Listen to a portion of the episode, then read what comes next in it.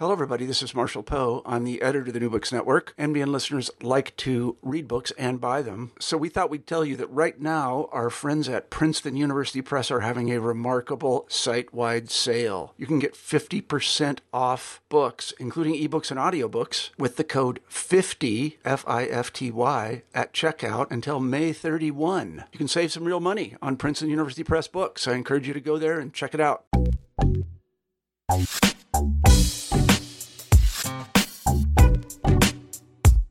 We can make our own things, um, but if there are things that remain um, tangible only to us and maybe even a handful of full of us, it still remains marginal.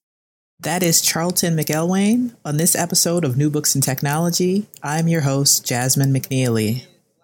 The book is Black Software, the Internet and Racial Justice from AfroNet to Black Lives Matter. But one of the first things we always like to do on New Books in Technology is ask about the author. So, who is Charlton McIlwain? I am currently a vice provost for faculty engagement and development at New York University, uh, where I've also been a professor of media culture and communication for about 20 years. Um, I study issues of race, politics, and media, uh, including uh, technology, um, and so that is uh, that is my space. Mm-hmm. So, how did you get to studying um, media, politics, and race? Oh wow, that uh, that goes way back to my first um, career, which was in politics. I uh, went to college in Oklahoma, ended up in graduate school at the University of Oklahoma.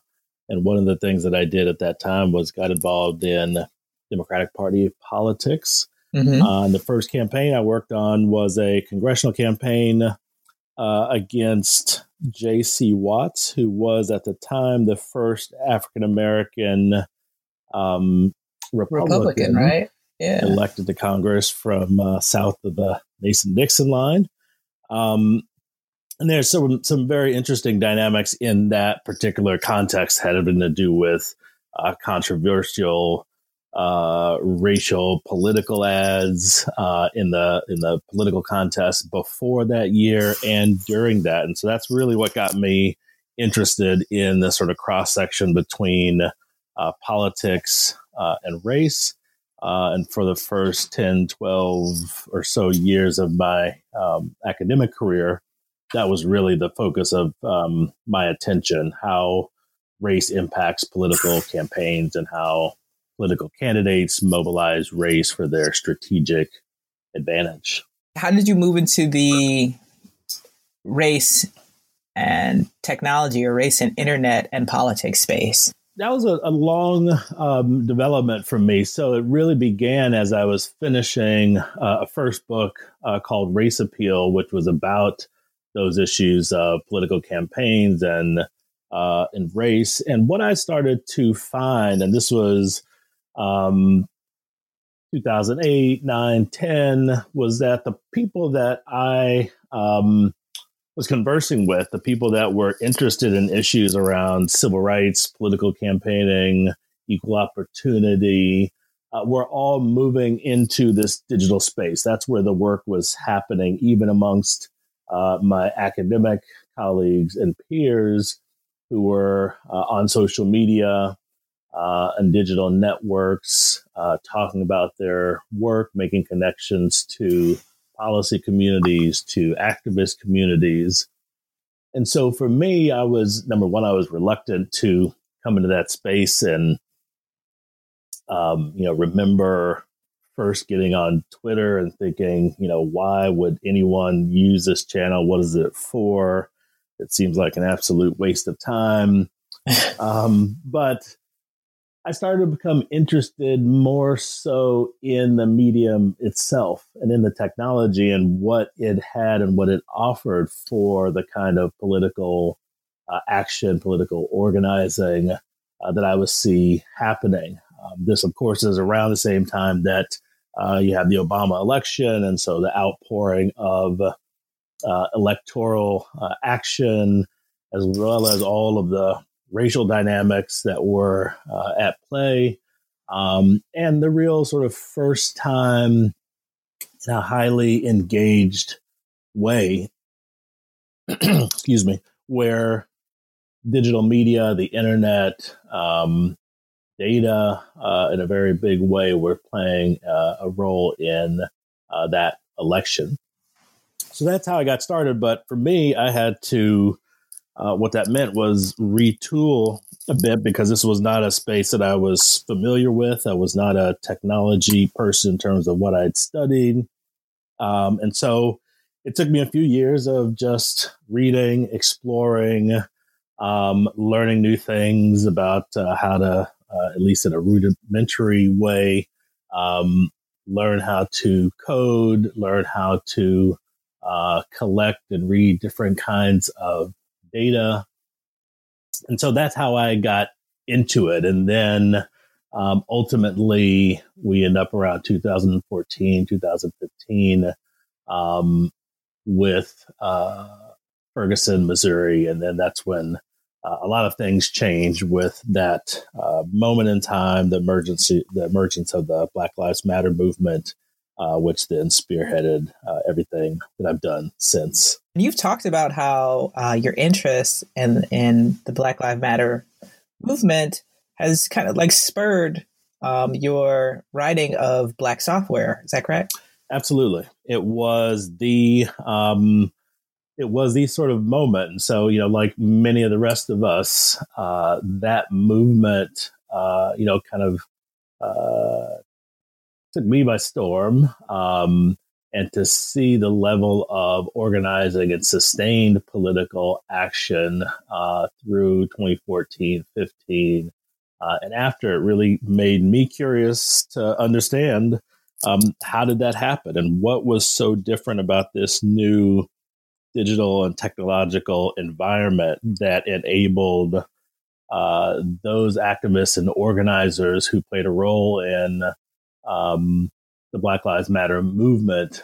Um, uh, what gave them that opportunity to do something that had not been accomplished uh, really since the late 60s and early 70s, which was to catapult issues of, of race, racial inequality, racial discrimination, and particularly uh, in the criminal justice system at the forefront of uh, public discussion.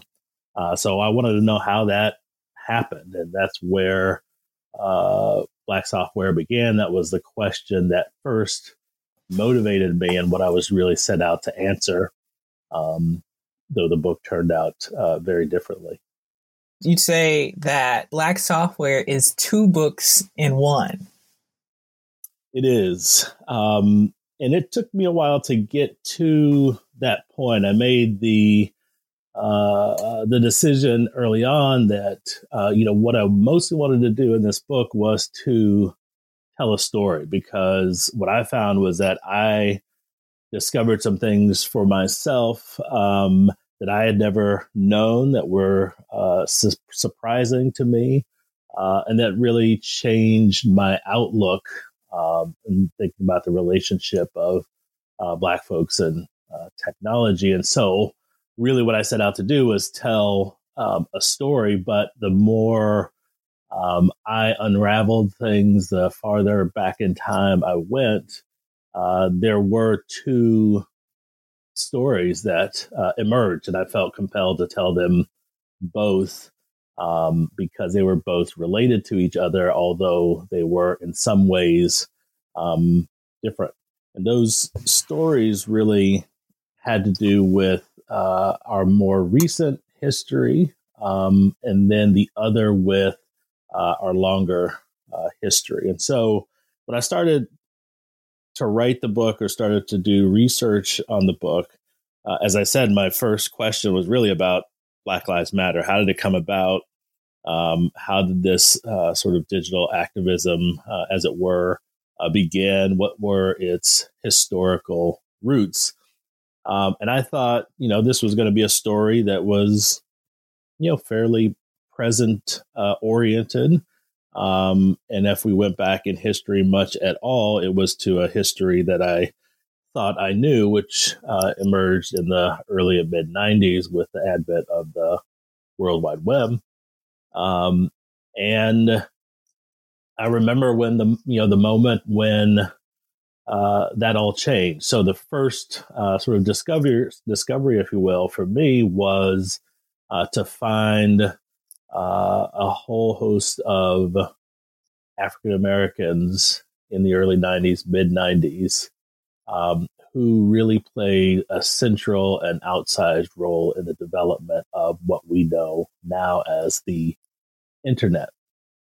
And so that was my first uh, sort of discovery and story that I wanted to tell about this group of folks that we have never heard about, given that from uh, you know even up till now and certainly in the 90s the story about African Americans and technology was a story about the quote unquote digital the digital divide.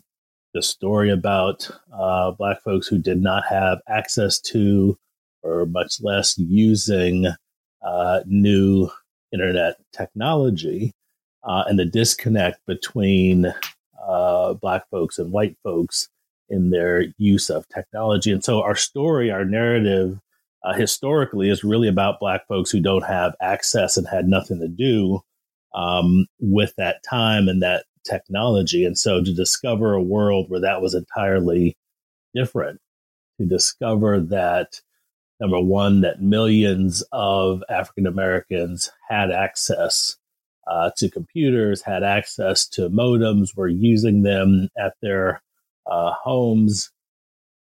That was what set me off and wanted to understand who were these people. Because um, what all we heard before then was about all the others, the folks on that other side of the divide. But who were these folks um, who were um, plugged in, uh, tuned in, uh, creating, producing. Uh, and that was um, a story uh, that I discovered early and got into with a number of people who um, who had so much to do with a history um, that I don't think is an understatement to say really defined and shaped what the modern internet um, is. So that was the first story that I wanted to tell, had to tell.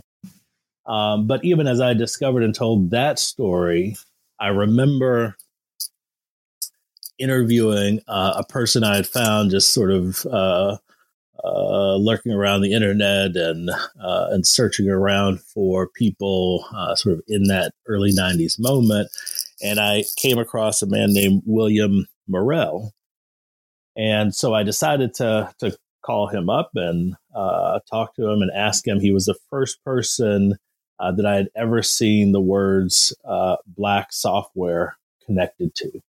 Um, and so I wanted to understand a what he meant by those uh, two words.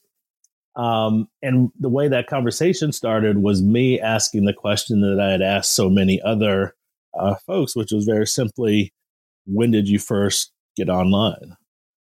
And I thought, uh, you know, I knew the answer to that question uh, for uh, most of them, which in my mind had to be in the early to mid 90s with the uh, the advent of the web. And so I asked William that question, and he kind of hemmed and hawed a little bit, and ultimately said, "Well, I first got online in 1978."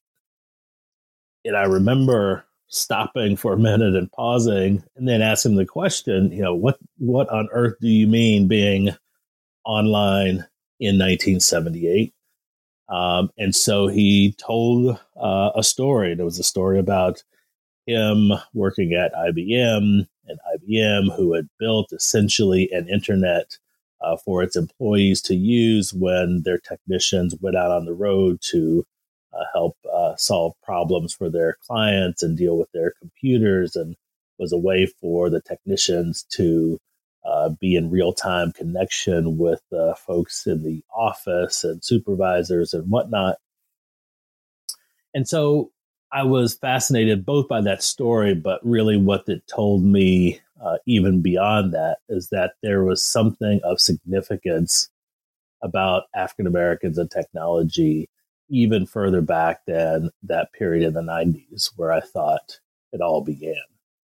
Um, and so the more that I started then tracking down that story, what else is happening in uh, the 80s, in the 70s, then ultimately back into the 60s. And that's what led me to uh, that story, which is uh, book two uh, in the book. And that really has everything to do with the origins, the simultaneous origins and engagement of the 60s civil rights movement and the development of computing.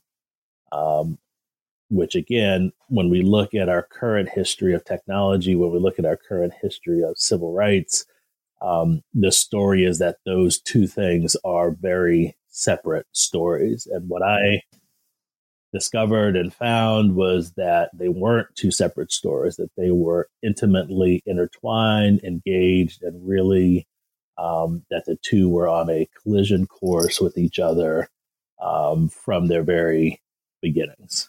And so that's the story that uh, is a second book, if you will, in Black Software. What are the implications of always coming to the discussion of Black folks and technology from a deficiency standpoint? Yeah, I think that's a that's a great question, and I think that deficiency and um, you know, and Andre and I talk frequently about this, and it's one of the reasons why his uh, book is is so fascinating as well. Is that when you start from that deficiency perspective with respect to Black folks and technology, you simply miss a giant, not just a story, but a history. We've told ourselves that this thing called the internet developed in the absence of Black people, when the actual reality is that it developed because of Black people and because of Black people's cultural engagement with uh, this technology. And so uh, you don't you can't see that and when someone when someone like uh, andre focuses on something like a black twitter in the present um, and stretches out its cultural uh, production its cultural context back through and connecting to um, you know the the moment of uh, black blogging that came before it um, and all the things that were happening in the early 90s in terms of Black cultural production and online uh, spaces, that's so foreign to people because that is part of our history that we do not know. But what we can see in many areas of contemporary digital life is the imprint of Black people, of Black culture. And so one has to ask where did that come from? It did not come from uh, just nowhere.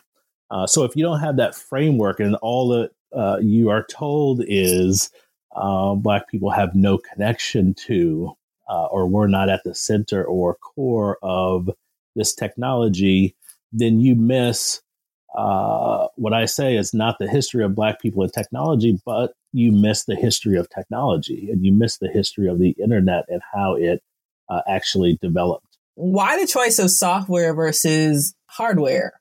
Yeah, you know, it was this was um, you know the titling and the the concept of this really started with that conversation from with uh, William Morrell. So, you know, black software. The the first time I had ever seen those two words together was um, on a site by William Morrell that you know was very old when I uh, sort of found it.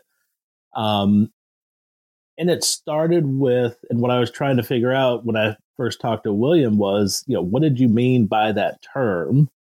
And you know, William was, um, you know, at a certain point in time in his career, the the uh, first, the only African American um, computer store owner in uh, Cambridge, and so he said he sold black software.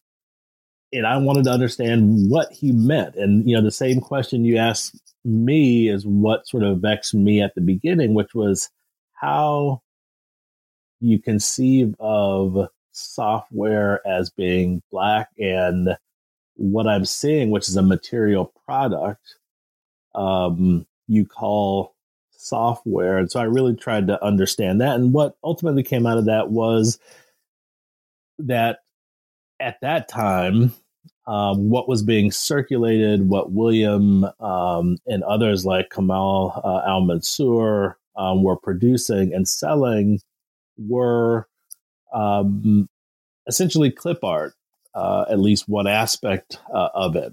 That is digital representations of people and things. Um, and the black software part of it came in to play because they reshaped uh, these images, these digital images, to represent uh, Black people and Black culture.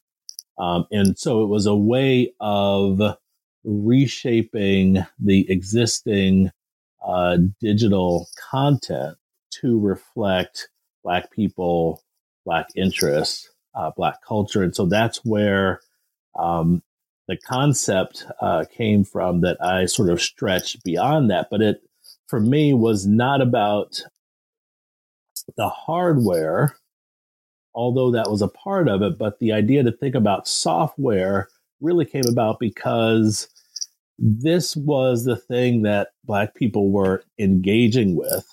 Um, and it was malleable. It was something that they could reshape. And so when you think about mean, when you go back to the you know the early '90s and look at websites, and you think about all the um, uh, the the GIF images that have uh, sort of resurfaced with the animated uh, GIFs uh, of today of that uh, particular image file type um, that was used and animated, and you see them, you know, dotting the landscape of um, of black websites in uh, the '90s. Um, and that was utilized frequently because it was an easy uh, type of file format to manipulate and to use. And so, there again, here was a type of digital production, a type of uh, code that could be shaped and reshaped and remade um, by people who knew how to um, engage it. And even as you go back um, earlier into the late 90s, or I'm sorry, the early 90s, late 80s, mid 80s, with things like um, the AfroNet, um, those folks were engaged with the hardware, and there was some connection to uh, the kind of technical and uh, tinkering uh, nature of uh, sort of engagement with this material thing. But what people were actually engaging with when they were connecting to other systems in the network, when they were connecting to other people in this uh, distributed uh, network, was the stuff, the content, um, the files, the code, the images that were being shared, um, sometimes some very, very, very rudimentary um, video, the text, all of which was a product of software. And so software for me had a lot to do not only with what people were actually engaging with um, technologically um, throughout the 90s, the 80s, uh, 70s, and so forth. It conceptually for me was something about the um, the malleable nature of what we design um, and what we uh, sort of purposely produce. Uh, and to think about those things as being able to be uh, influenced and shaped based on uh, any one person's or group of people's um, interests. Um, and so that concept for me then carries over back as we go to that uh, sort of origin story, if you will, of Black software in the early 60s um, to think again about not so much the computer, the hardware itself that starts to get developed in earnest um, in the early and mid 60s, but the what we are doing with those computers. which was uh, had everything to do with uh, software. And so, as the story shifts from what are Black people doing to produce, engage, to connect to other Black folks across the country and uh, across the world in the 80s and 90s uh, and beyond, to ask the question in the 1960s as computing is really starting to uh, sort of take off and be developed and utilized uh, amongst the public and in uh, private settings, professional settings, government settings, to ask the question how are we using this? That question was a software question, not a hardware question, because it had to do with what are we um, coding uh, these new uh, computers to do? What are we programming it to be able to do? What problems are we enabling it uh, to solve? And all those questions were software questions. And the reason I always gravitated back to the software because that's where your questions about intent and motivation and problem solving are all uh, are all a part of that. So when you look at a software, uh, a piece of software, software code, or a program um, embedded in that code, embedded in that program, are all these questions about what problem are you trying to solve, what is the problem, who is the problem, um, how are you defining it, um, and what are you enabling uh, this software to do. Uh, and so that's what I was really interested in is um, uh, what are we mobilizing computers to be able to do? And all those for me were software questions. Right. So the first book you you talk about um, basically black folks creating and deploying technology. Well, in the second book, your focus is more on how technology comes to be deployed on black people. Would that be a fair kind of characterization? Absolutely. And so the the story, which you know I, I played with a lot in terms of the order, and in earlier versions of the manuscript, book two was book one, and vice versa, because um, I wanted to sort of properly um, represent uh, how these two stories were were related. And so I settled on um, uh, the order that it's in now because that is uh, sort of the story. It's about a moment in the 60s where you have the development of the computer of computing, but the virtual absence of black folks. That you don't have black folks at IBM and other computer companies that are developing the hardware and software. Uh, you don't have them in businesses and companies that are utilizing them you don't have them represented in areas of government that are funding and that are uh, compelling the uses of uh, computing at that particular time. And so all of that then leaves open the door uh, for those original computing systems uh, to have a relationship to Black people as objects and not subjects. And so what gets created is used to thwart um, Black people. And the way that I set this up is to demonstrate the ways in which you have what is uh, determined to be a problem solving machine uh, that then goes to look for what problems exist in the world. And what they find here in the 60s, of course, are Black people uh, who are the nation's problem and therefore become the problem for which the computer is designed to address, to solve. Um, and so we start this pathway, a relationship of Black people to technology in that particular moment as uh, objects having no real connection to the hardware, to the software, to the industry, to those who are making decisions about who it will be uh, used or how it will be used. And so that's a beginning kind of a story that then after 10, 15, 20 and on years of development begins to shift.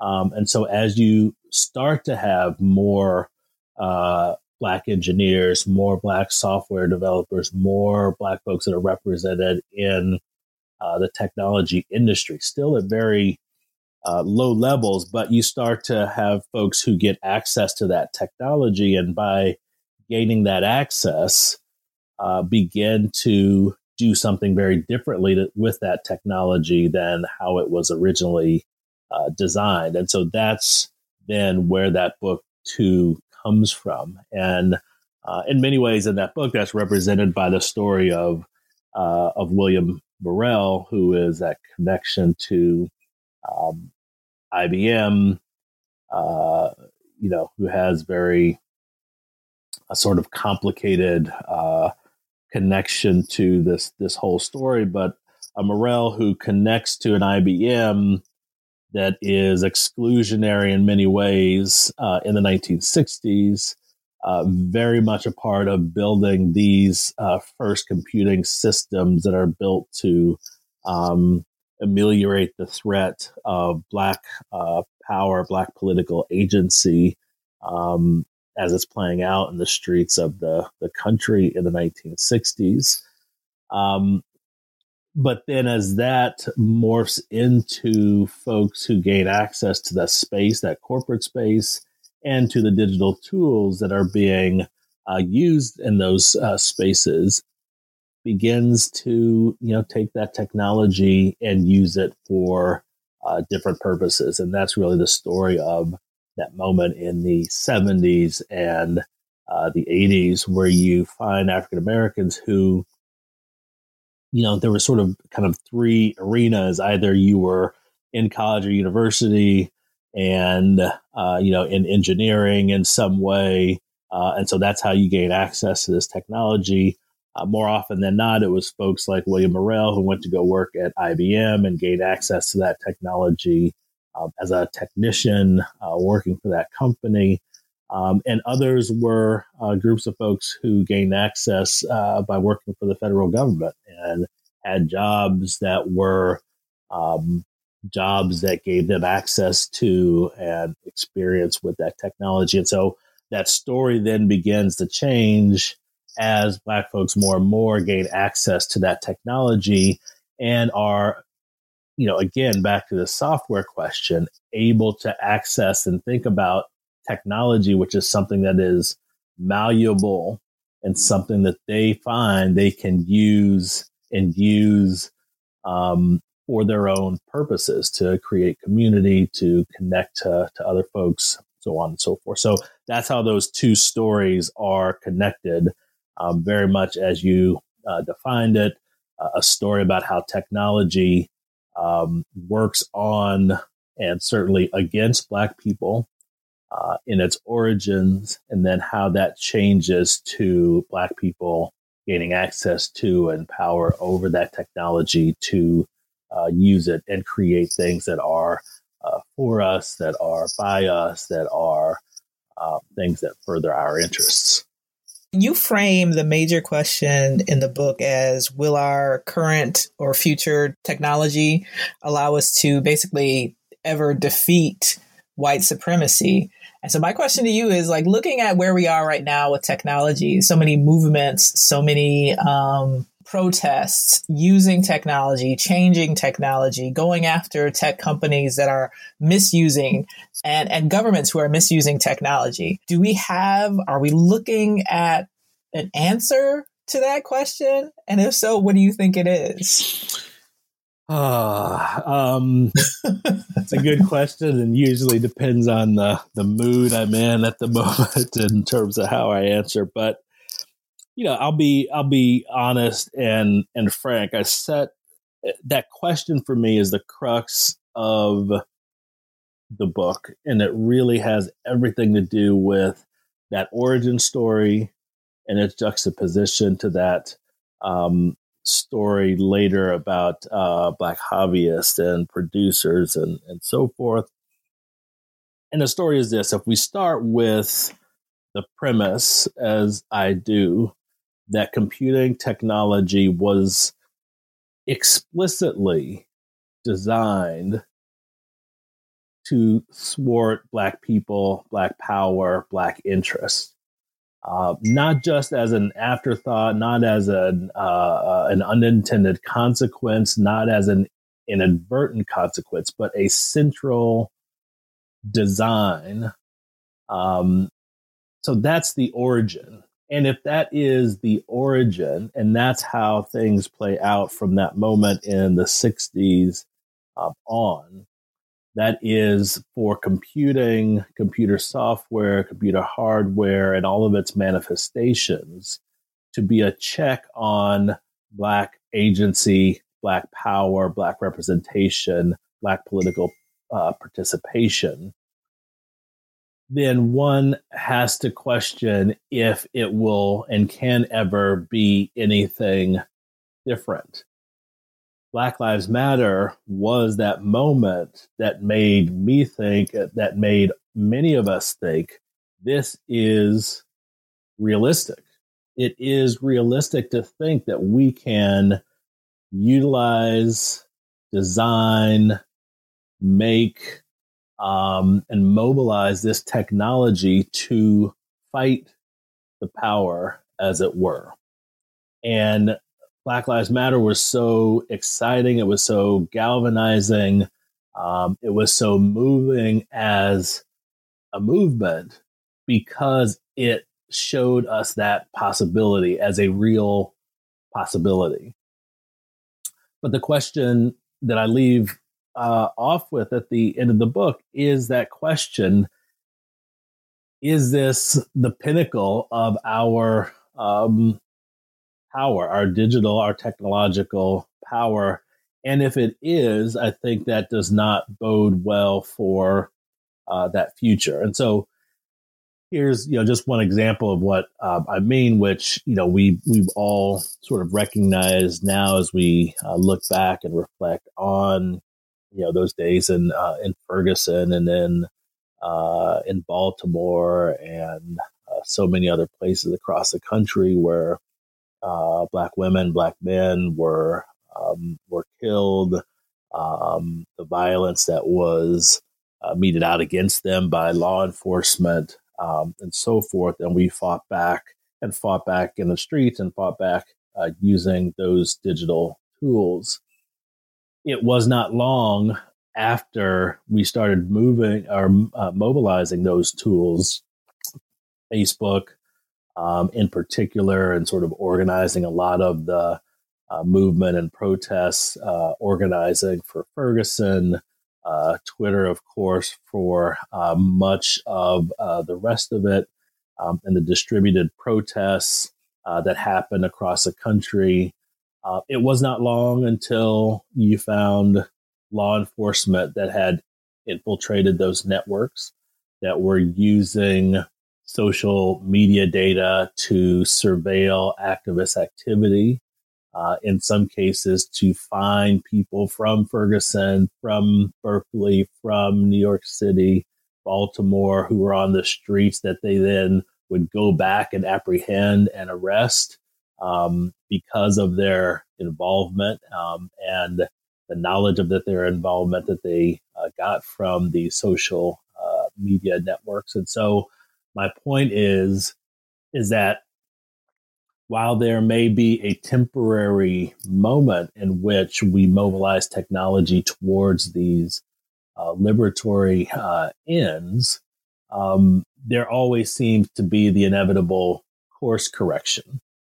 Um, and that course correction that basically resets that relationship that says these are technologies that were uh, not meant for you to be in control of, uh, to own, and to work for you. You found a way a way to uh, sort of do that and to mobilize that for a moment, but we're back and we're back in control now, and uh, we own this, we control this, we will ensure that it continues to get used for the purposes of maintaining uh, a particular racial order uh, and thwart your and our ability uh, to do otherwise. So it's, you know, in some ways pessimistic, and in some ways, you know, sometimes I read that question that I lay out as a rhetorical one because I don't see a different way that this uh, happens or functions.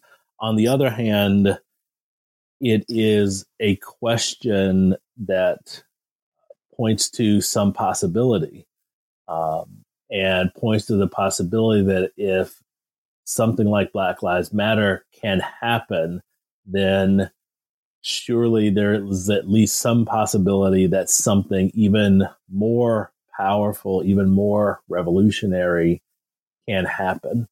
Um, and so leaving out that hope, that possibility, I think is important. Number one, because it's real and it's evident and it's out there and we can uh, see it. Um, but at the same time, having the guarded uh, optimism, the caution to know that um, you know, computing was in a very real way designed uh, to work against us and not for us. To follow up with that, some folks give a very flip answer, and that is um, the solution is that we build our own stuff, right? what is right. your take on that idea? Um, I mean, I think that that is part of it, and I think one of the reasons that we have not been able to sort of uh, mobilize technology towards these revolutionary ends, truly revolutionary ends, is because there is an, an ownership uh, void. Um, and that's one of the stark contrasts when we look at that uh, moment, albeit brief, in the early mid 90s, where Black folks owned stuff in this uh, digital uh, con- uh, uh, um, space um, that all seems to have virtually disappeared uh, since.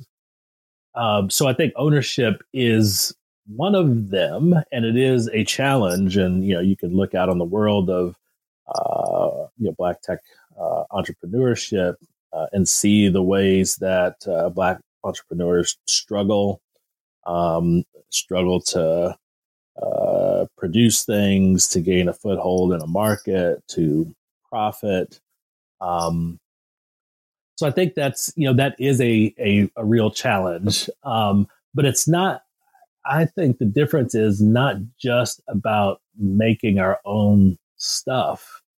Um, it is about, uh, you know, I guess I would have to say, you know, something like control. Um, uh, and when you think of the magnitude of the uh, systems that are out there, uh, your Googles of the world, your Microsoft, your Facebooks, your Twitters, etc., that really um, control so much of our lives.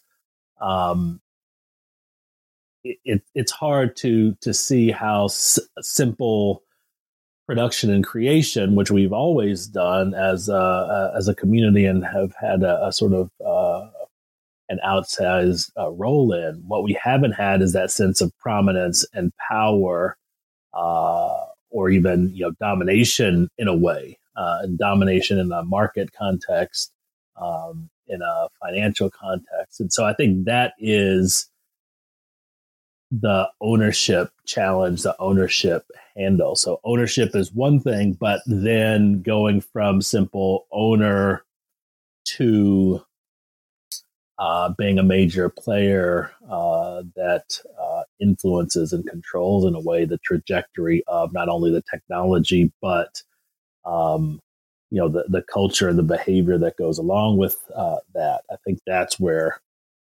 the gap is, um, and I think uh, it's an extraordinary uh, gap. So, what do you hope people take away from Black Software? I want people to know uh, first and foremost that when we look out on this thing that is uh, what we are immersed in uh, today, uh, this internet and everything that is connected uh, to it, our whole digital environment, um, for people to know and realize that Black people are uh, as much a part of the history of that medium's development uh, as uh, are the white folks that are typically held up as its um, heroes. Um, when you read, uh, you know, popular books about the the internet, you see, uh, you just see a litany of white folks and white men in particular. These are the folks we hold out as the creators, the innovators, um, the people who originated these technologies and the uh, the hardware and the software, and that's who we um, we build up uh, and I think what we what we miss is um, the fact that black people shaped that technology. Um, you know, in many ways, more uh, uh, than those folks that we hold out. And so, you know, what I mean by that is, you know, up until the early '90s, the internet was, you know, a bunch of uh, you know, pipes and cables and, and hardware and a place where average folks uh, had no connection to and no um, reason to utilize it. And even when the World Wide Web came online, there was nothing there. Um, and uh, there was no connection. And so, as this thing moved from uh, government and uh, uh, sort of government and uh, private enterprise tool to a public commercial tool that needed uh, masses of users, we only made that transition because of Black people. Um, that Black folks were the cultural producers in uh, that space that made the internet something that people wanted to come to, that there was content that was exciting, that was new, that was engaging. And that is what we built. And if we look at the internet today, where everything is about that engagement, that excitement, that attention, um, and we see that as a real driver of the digital uh, economy, uh, that that is something that we are directly uh, responsible for. Um, so first and foremost, I want us and I want people to know that uh, we are here, that we were there when this stuff was uh, created, that we have a, uh, a giant role, uh, even if it is untold um, and uncelebrated, uh, that it should be. Um, and the second is really as we think about all that we have done and can do with these technologies, I want us to, I want readers uh, to be um, realistic about the possibilities and the limits of this technology. Uh, and so I want people to think about where all of this came from. I want people to think about the origin story of the internet, the origin story of computing, uh, and to think about what it means uh, to frame computing as a tool of white supremacy, as a racialized uh, tool from its very beginnings and origins, uh, and temper our expectations, our possibilities, and so forth, knowing um, that this was something that was uh, always meant to uh, limit our agency, our power, our uh, influence. Thank you. You're very welcome. you